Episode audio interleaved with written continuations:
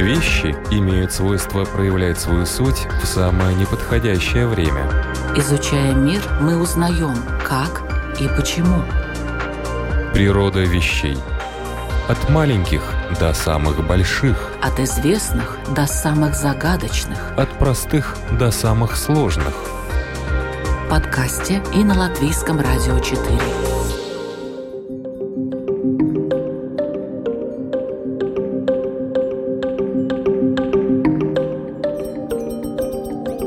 Приветствую вас, любители узнавать новое об уже известном. Это программа «Природа вещей». У микрофона Людмила Бавинска.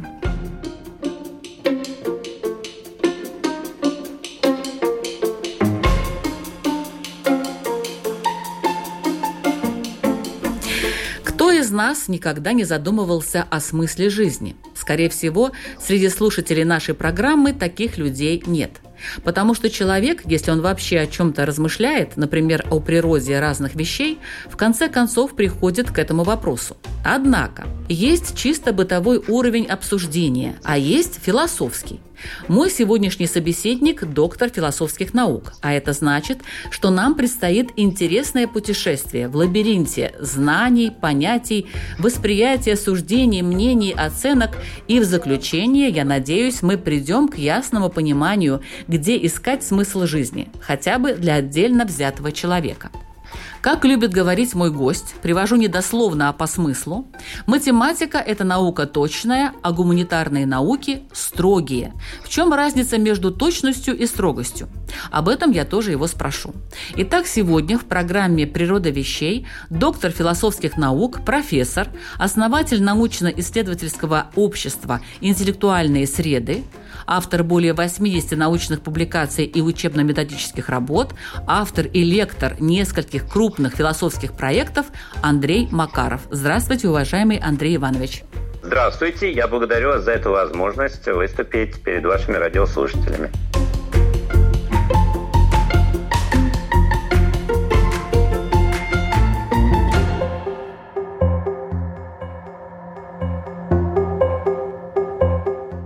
Первый и главный, наверное, вопрос. Философия вообще-то знает, в чем заключается смысл жизни? Да, философия знает все, но есть такое понятие скандал в философии. Скандал состоит в том, что философия за 2000 лет своего существования не решила ни одного своего вопроса. Но это вопросы, которые нельзя решить, которые нужно постоянно решать, корректировать и так далее. Это касается и смысла жизни. То есть философия знает смысл жизни в принципе, но конкретно это определяется социально-исторически, а это постоянная смена эпох, периодов, движений истории. То есть получается, что философия не знает, в чем смысл жизни? Философия не знает, в чем смысл вашей конкретной жизни. Но философия имеет некоторые ориентиры о смысле жизни человека как родового существа. А человек как родовое существо, то, что в Библии называется Адам. Адам – это все как бы люди вместе. Но есть конкретные люди, конкретный Андрей Макаров. И здесь философия не может сделать за конкретного человека все. Она может дать ориентир – ну, схему, если хотите, которую нужно наполнять своим мясом собственной жизни, собственного бытия. Хорошо, тогда в чем вот эти ориентиры и какова схема? Во-первых, что является нетленкой философского знания, это анализ самого понятия. Ориентирование следующее. То есть, если вы употребляете какие-то слова, поднимите осознанность, дайте себе отчет, что это такое. Вот самый философский вопрос. So what? Что это? Что такое смысл? Смысл, ну вот посмотрите, в русском языке, русский язык гений вообще. То есть на русском языке очень хорошо можно философствовать, так же, как вот на немецком, например. А, смысл. Видите, какой здесь корень у этого слова? Мысль. Мысль, да. А с – это как приставка. То есть получается, что смысл – это действие, не вещь какая-то, которую можно вот в магазине купить, а действие, соединение мысли с чем-то. То есть смысл – это соединение вашей мысли с чем-то, с чем? С э, конкретной жизненной задачей. И когда это происходит, наконец, ну, например, вам нужно идти на работу, а вы не хотите. И знаете, это верно говорится, я не вижу смысла в этой обезьяньей работе. Ну, какая-нибудь рутинная работа. Хорошо, но ты хочешь смысла? Я хочу смысл. Ищи его. И вот вы перебираете мысли, генерируете, и вдруг понимаете, что да, это работа рутинная, вы моете пол в больнице. Но мысль о том, что тем самым вы участвуете в общем деле спасения жизни больных. И вот вы обретаете этот смысл и подтягиваете то, что называется мотивация.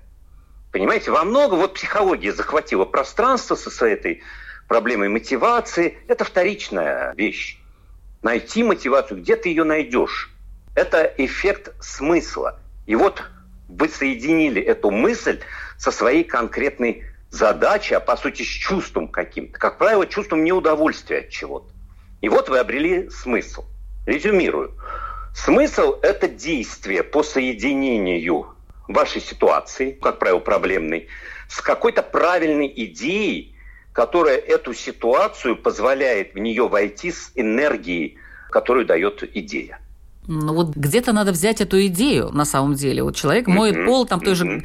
не знаю, больнице. Ну где тут идея? Какая вообще гениальная идея может да, у человека да, прийти да, да. в голову? Да, но я платоник. И это прагматично, как ни странно. То есть идея, теория Платона состоит в том, что есть два мира. Как шутили в Советском Союзе, два мира, два шапира. Один в Москве, другой в Нью-Йорке. Два мира. Мир вещей и мир идей. Где взять э, идею в мире идей? Но это как бы не ответ такой прагматический. Что это значит? Да, идеи как бы тоже не купишь в магазине. А, чтобы войти в этот, если хотите, платоновский мир идей, необходимо усилие. Какое усилие? Во-первых, необходимо владеть языком.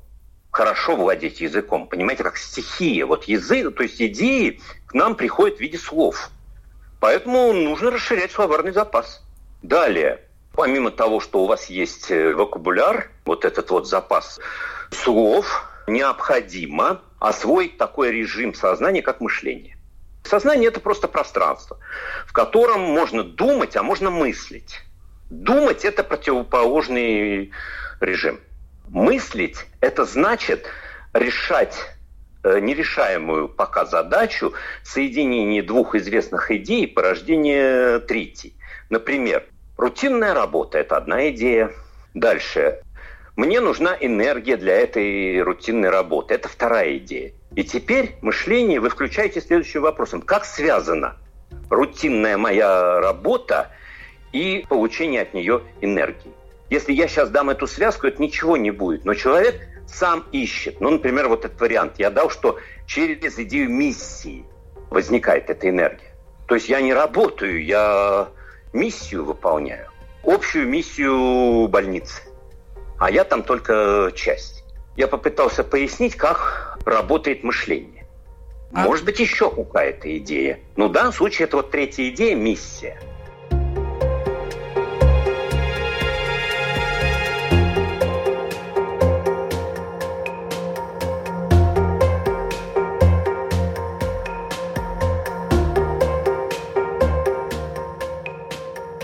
Ну, вообще-то идея очень хорошая насчет миссии, потому что мне кажется, что любой человек приходит к этому.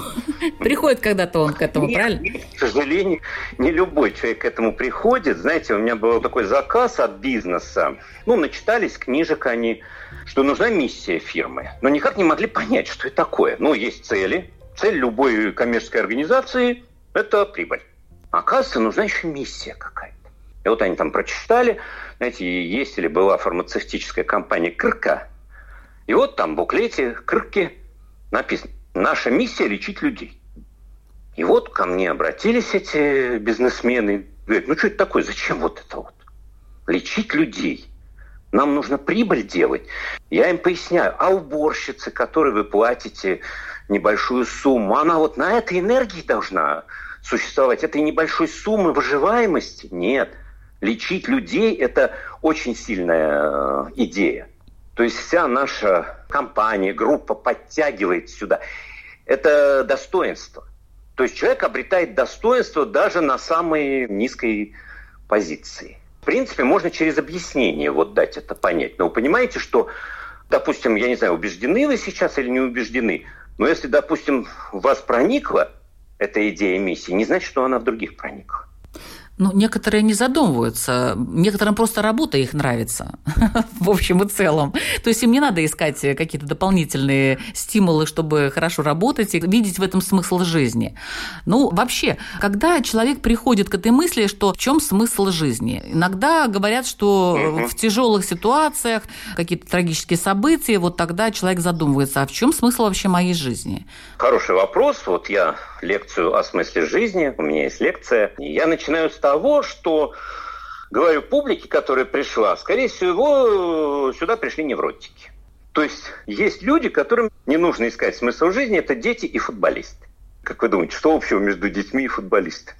Ну, они играют, и те, и другие. Да, да, да, они играют. А что такое игра? Игра – это творчество. То есть, смотрите, я начал с того, что смысл нужно искать, когда есть рутинная работа его нужно искать. Когда есть какая-то неприятность, какая-то проблема. Если вы находите в ситуацию любви, творчества, вам не нужен смысл, потому что он уже есть. Там как бы чувство перекрывает мысль э, несколько, но она есть, эта мысль. Вот если человек влюблен, он думает о другом человеке, да, это мысль. И она настолько естественная, что ее не надо с помощью мышления вытягивать. То есть это подарок. Знаете, как в религиозном дискурсе говорится так, поцелованный Богом. То есть Бог поцеловал, и теперь ты как бы с этим смыслом существуешь. В принципе, можно даже технически себе жизнь благоустроить, это войти в такие профессии, где есть творчество, игра и так далее. Но детям это как бы придается, если они, конечно, не социальные сироты, и родители их не сразу впрягают в какую-нибудь работу, учить английский, фехтовать или играть в шахматы, это все, так сказать, родительские заморочки. А вот когда они играют – играют, причем не в соревновательные лучшие игры, а в ролевые. Ну, дочки матери, например, это не соревновательная игра. И вот тогда не нужен смысл жить, потому что он есть. Но, как правило, жизнь устроена так, особенно после определенного возраста или на 90% должностей, что там есть скука, там есть препятствия какие-то, там есть э, негативные чувства и так далее. Вот тогда нужно какие-то дополнительные усилия, в том числе философия, для того, чтобы обрести смысл жизни как источник жизненной энергии. Дерзкие теории, смелые гипотезы, предположения, которые завтра могут стать аксиомами. Природа вещей. Программа обо всем, что нас окружает –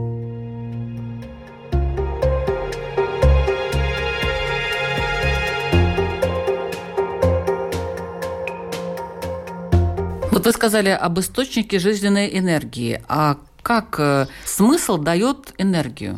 Как в анекдоте это нельзя понять, в это нужно поверить. То есть попрактиковать. Когда вот этот возникает смысл, понимаете, вот у вас не было, и вдруг она есть. И вы для этого не прыгаете, не бегаете, а вам пришла в голову мысль. Ну, не знаю, вот какая-то, опять же, легче всего почти на физиологических примерах пояснить современному человеку. Вот, например, вы вдруг поняли, что у вас кто-то влюбился. Вы понимаете, что энергия притекает в данном случае? Откуда? Ниоткуда. Или вас признали, вам дают награду какую-то. И вот ее еще не дали, а есть только эта мысль. И у вас возникает такая энергизированная ситуация. Если же и в этих ситуациях у вас ничего не возникает, идите к психиатру. Это депрессия, где нужно просто уже медикаментозно, видимо, или двигательно – я говорю о нормальной ситуации, когда есть такие мысли, которые сопрягают вас с реальностью, и возникает энергия. Ну вот, я не знаю, понятно или нет, но это на практике видно. Как все это там происходит, это тайна. У меня на Фейсбуке, в моем профиле написано, это я сама придумала, может быть, это кто-то еще придумал, но мне так показалось, что это я. У того нет сил, у кого нет мечты. А вот э, мечты, они дают э, эту энергию?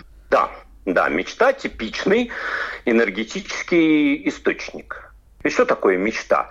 Мечта – это, как правило, образ. Ну, какой-то, ну, нельзя абстракцию мечтать или верить. Это какой-то образ, с которым вы соединяетесь э, фантазийно, и это образ переводим в мысль. Это мысль тоже. Смотрите, мысли-формы могут быть вот вербальные, а могут быть образные. И вот вы соединяетесь, и это мысль, которая дает энергию. Правда, если как бы мечта все заоблачнее и заоблачнее, а жизнь все большее давление оказывает, то можно просто однажды проснуться и потерять мечту. Она слишком удалена от вашей жизни. Либо уйти туда, в мечту, и потерять адекватность вообще. Так что мечта – это энергетический источник, но достаточно опасный. Тогда надо ставить где-то такие мечты, которые можно осуществить, наверное. Как минимум. тогда это не мечты, будут а цели – такие не сильно близкие. Я уже пытаюсь с вами торговаться. Да, да, и это хорошо, потому что мечта это все-таки то, что нельзя будет осуществить, но прям такую какую-то значительную часть можно. Но всегда останется вот этот остаток, который как бы ну, нереализуемый, который вызывает здоровую ностальгию. Ностальгию по раю, который мы потеряли. А если мечта осуществляется, то и все, энергия уже заканчивается тогда, и конечно, как бы смысл пропадает. Конечно, поэтому это не было мечтой тогда, это была цель. А для цели самые плохие новости, что она реализована. Нужна новая. А Или... А вот мечта как раз и позволяет новые цели ставить. Или, например, несколько мечт и несколько целей поставить перед собой и идти к ним. Ну, не знаю, это интересный какой-то вопрос. Можно ли иметь несколько мечт. Я думаю, мечта – это такой образ, который как бы тебя целиком захватывает. И поэтому как бы противоположный не может возникнуть. Не, мечта и о том, и о том. Это вот у женщин такое бывает. Ну, ну, я думаю, это одна мечта, только там как бы внутри разработка идет. Ну, мечта же целый мир, а не просто там какое-то конкретное мороженое. И там идет разработка, он там живет своей жизнью. Ну, может, у женщин как-то особо богатые миры, я подозревал это, что женщины более сложные и, если хотите, более выживаемые совершенные существа, чем мужчины. Но это я только вот подозревать могу. Ну, Но я готов и поверить. Ну, вот, видимо, поэтому они более приспосабливаемые, и у них есть разные варианты мечты, которые могут даже быть противоположные. Хочу и то, и, и вот это, например. Мечтаю там о яхте и в то же время защитить диссертацию... Об босоногом мальчугане, да? Или, или да, или, или об босоногом мальчугане одном, а еще об одном, который в фильмах снимается, ну, например. Ну, это круто. Это круто, могу сказать. Э, только об этом послушать, не могу прикинуть это. Но это было бы круто, это действительно дает серьезную выживаемость энергетическую. Ну, кстати, хорошо видно, вот я по студентам сужу, мои наблюдения, что девушки более устойчивы, что ли, во всех отношениях, чем юноши.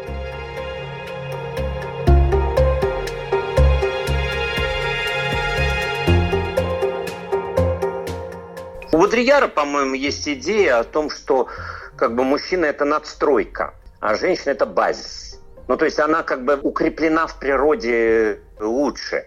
А мужчина – это шаткая. Ну, вот представь себе, как растет дерево, корнями, а на дереве там еще какую-то халабуду искусственную соорудили. Вот это женщина... Не-не-не, ну какую халабуду? Это листики, это красивые цветочки. Ну, так понимаете, назовем. что ствол укорененнее, чем листик при порывах ветра. Да. Но листик более красивый, как кажется. Ну, если Конечно, все вместе мужчины смотреть. Мужчины для красоты. Да. Мужчины для красоты, женщины для жизни. Ну вот о современном человеке и его смыслах, может быть, немножечко расскажите. Есть плохие новости о современных людях. Есть хорошие и плохие новости. С какой новости начинать? Давайте с плохой. С плохой. Плохая новость такая, что современный человек живет в ситуации поливариативности, в ситуации большого числа возможностей. Ну, я прежде всего имею в виду жителя города, и особенно мегаполиса. И, соответственно, ему сложнее сориентироваться. Иногда почти невозможно сориентироваться, так как у него как раз нет вот этой возможности анализировать, чувствовать. То есть современный человек Хорошая все-таки новость в том, что много возможностей. Это хорошая новость. И ты можешь быть там, я не знаю, титаном возрождения. Но их так много, а ты такой жадный и необразованный, если хотите, в философском смысле слова. Это как бы мечешься все время, и получается, что не ты действуешь, а тобой что-то действует. И рано или поздно современный человек, простой человек, обнаруживает, что вообще его по жизни несет как-то. Где на 5 копеек больше заплатят, вроде туда он идет. Он думал, что это нормально, что главная ориентация на прибыли. А оказывается, что счастье они не приносят автоматически. Ну вот, хорошая новость, что возможностей много. Плохая новость, что для этого нужен хороший навигационный аппарат. А его, как правило, образование не предоставляет. Вот я сейчас был на конференции, где были люди с разных стран, в том числе, по-моему, из Латвии был докладчик. Ну, у всех одна беда – развал образования так и есть. Но молодые люди, несмотря на это, они все равно стремятся к каким-то творческим делам, и для них, как я поняла, все-таки достижение в смысле денег, оно не настолько важно. Да, и это как раз вот поколение Z, это отдельная еще тема, которую я исследовал, это уже третий год. Это те, кому сейчас 18-28. И там действительно другая коммуникационная модель. Они не карьеристы, они могут говорить о том, что им нужны деньги, но это не так. То есть они уже, глядя на предыдущее поколение игреков, поняли, что там какая-то ошибка в смысле карьеризма, денег и так далее. Конечно, это необходимые ресурсы, но упущен еще какой-то ресурс. И это ресурс творчества. Поэтому так заходит музыка, играют на музыкальных инструментах, пишут стихи и так далее. То есть в попытке открыть вот этот еще ресурс. Но часто это противоречие. То есть если ты играешь на гитаре все время, то ты не делаешь карьеру. Это их проблема, проблема выбора, но склоняются они, да, в сторону вот скорее бедный, но веселый. До этого поколения было Y, а y. это что, последняя буква алфавита? Нет, нет, это случайные буквы. Следующие поколения F. Почему? Ну, которым сейчас меньше 17. Случайно даются эти, ну, журналистами там и так далее. Вот сейчас идет как бы пока неопределенность F или альфы. Ну, это случайно. Не нужно обращать внимание на эти буквы вообще никак.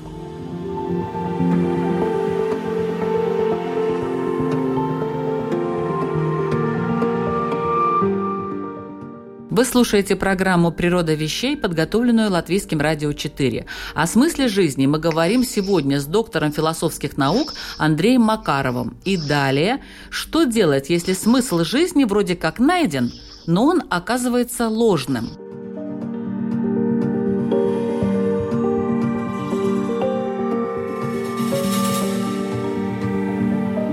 Ложный смысл жизни. Как увидеть этот подлог? Я думаю, не увидеть, а почувствовать. И это не так сложно.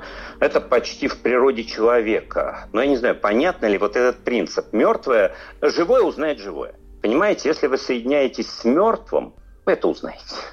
Может быть, чувствительность не повышена, но вы это узнаете. Серьезным симптомом, например, будет скука. Это симптом того, что вы соединяетесь с чем-то мертвым.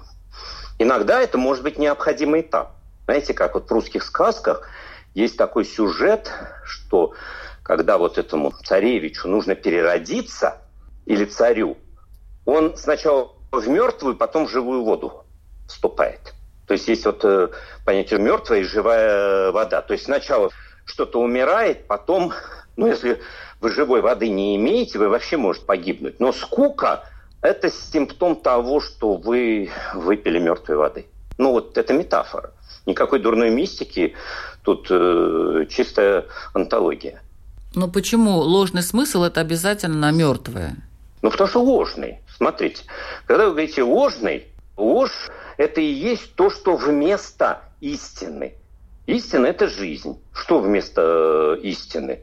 Ну, какая-то ложная жизнь, она же в каком-то смысле смерть. В каком-то. Не физиологическом. Вот у Августина Блаженного есть, например, номера смертей. Ну вот смерть номер два. Душевная или духовная смерть. Сначала духовная, ну что такое, опять же, не будем мистифицировать. Дух – это ну, некоторый клей, который склеивает вас с мышлением. Если у вас нет этого клея, и вы долго не мыслите, находитесь в неосознанном состоянии, то начинает страдать душа, психика. То есть вообще это чревато понижением жизненной энергии психологической. Ну и все, а там скука как симптом того, что вы уже зашли далеко. Скука – это, наверное, не самое последнее, там депрессия потом не, идет. Не самое, да, да, да, конечно. Потому что когда уже депрессия, там уже как бы философ не поможет. Ну, вернее, может и поможет, но там уже нужны, ну, как бы там уже, ну, это физиология уже. Сначала дух страдает, потом душа, а потом уже тело начинает. Это уже физиологические вещи. Дерзкие теории, смелые гипотезы. Предположения, которые завтра могут стать аксиомами. Природа вещей. Программа обо всем, что нас окружает.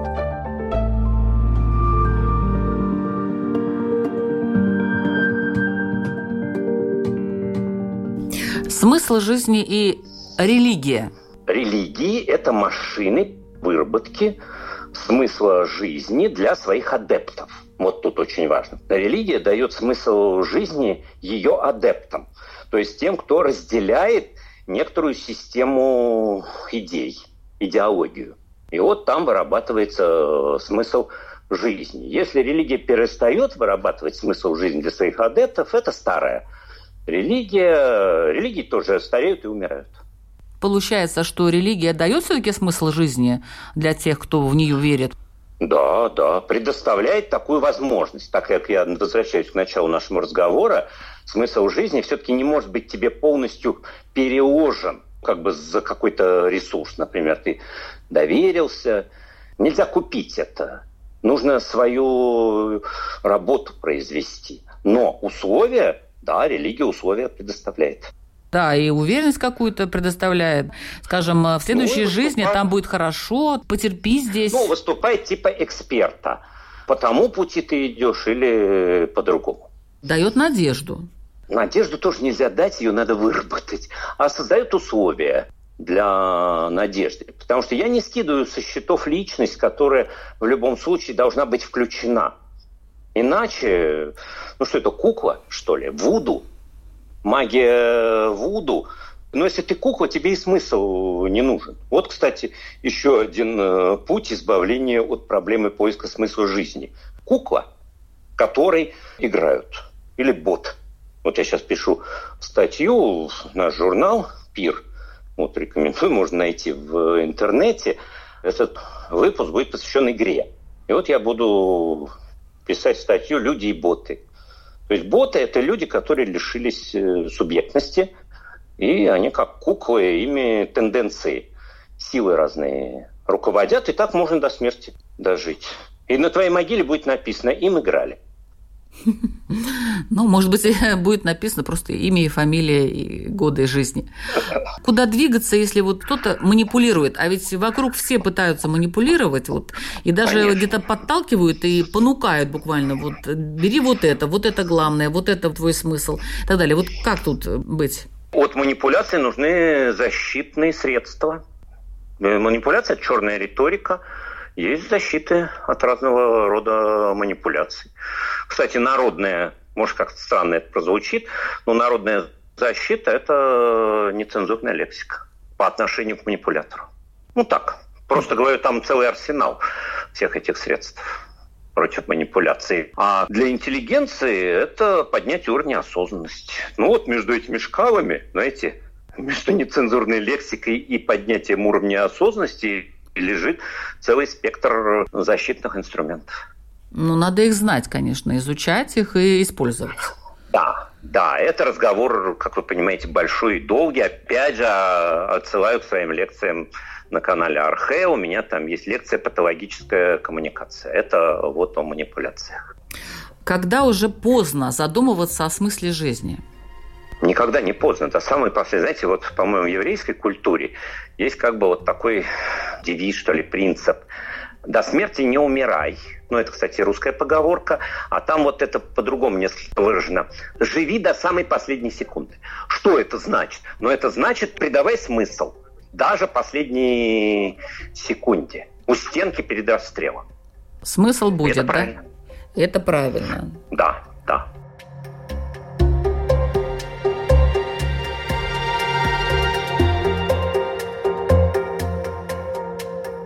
Что делать, если смысл жизни пропал? Был и пропал. Обретать, искать. Кто ищет, тот найдет. А где искать? Двигаться в этом направлении. Куда? В каком где? направлении? В мире идей. Ну, если такие общие направления. В мире идей, повторяю, что смысл – это соединение твоей ситуации, которая тебя чувствовать заставляет, с мыслью. То есть это объединение чувства и мысли. И такое объединение, которое вдруг дает тебе энергию для единственно необходимого дела, например, стойкости. Ну, это стоицизм. То есть все, что остается, вот стойки жили в такой ситуации, когда ну просто кошмар какой-то творился.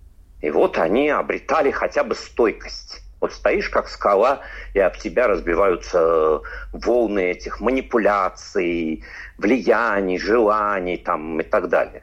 Ну, сейчас не такая ситуация, и поэтому там разные варианты мыслей могут быть. Но где искать? В мире идей и чувств. Поэтому для того, чтобы была благоустроенная, условно говоря, жизнь, необходимо как бы работать в двух направлениях. В смысле воспитания и развития чувств и мышления. И объединения этого. Потому что есть очень умные люди, очень мыслящие, но это машины. И это страшно. И для самого же человека. А чья жизнь максимально наполнена смыслом? Максимально. Ну, тот, кто хорошо обустроился в мире идей. Это философ и поэт. То есть вот и все, да? А все остальные? Нет, нет, ну, вы говорите максимально. Но все остальные также к этому стремятся. Есть жизненная философия. То есть любой человек, живущий, а не уже мертвый, ходящий, как зомби, он как бы вот этот вектор имеет к философу, а философ – это тот, кто системно видит реальность. И поэт – это тот, кто системно чувствует. То есть объединение философа и поэта – это, ну, возрожденческий идеал такой. Знаете, это титанами возрождения называлось. Отсюда интересен там Леонардо да Винчи, например. Э, знаете, что в Италии это национальный герой Леонардо.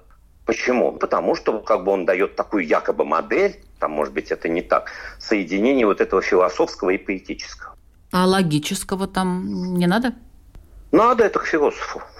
А, это все-таки философ. Логика мышления. Да, это к философу. Логика, да, вот греческая философия, она вообще в основе логика лежит. Даже математика.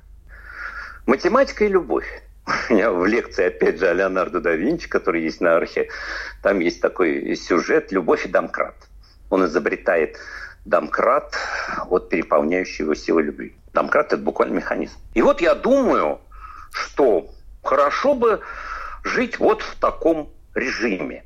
Ты чувствуешь жизнь, чувства переполняют тебя, но ты останавливаешь чувства для того, чтобы задать себе вопрос. Не только то, что я чувствую, необходимо это назвать, радость, например, но и то, почему я это чувствую и зачем я это чувствую. Таким образом соединяется, говоря простыми колхозными словами, ретенция, интенция и протенция – то есть прошлое, будущее, как бы вот сюда сливаются в настоящее, в хорошем смысле, синтезируются. И возникает такой огромный энергетический потенциал для того, чтобы действовать в том направлении, которое ты увидел. И оттуда, откуда ты видишь прошлое. Ну вот это такой идеал, чего я всем желаю. Спасибо большое.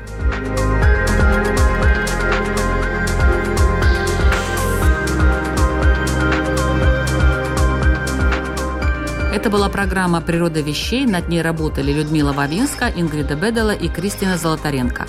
О смысле жизни мы говорили с философом Андреем Макаровым. У Андрея Ивановича еще много интересных лекций, и даже еще не тех, которые он упоминал, а еще много. Посмотрите на Ютубе, на его страничке, ссылка есть в анонсе этого выпуска. И, как всегда, мои советы по поводу того, что можно еще послушать в подкасте «Природа вещей».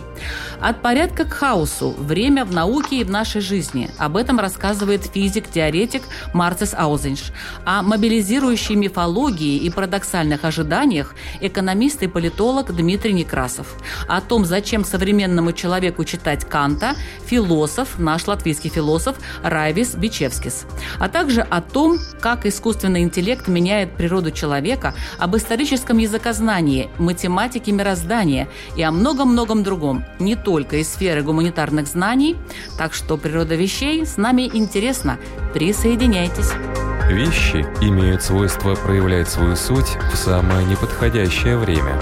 Изучая мир, мы узнаем, как и почему.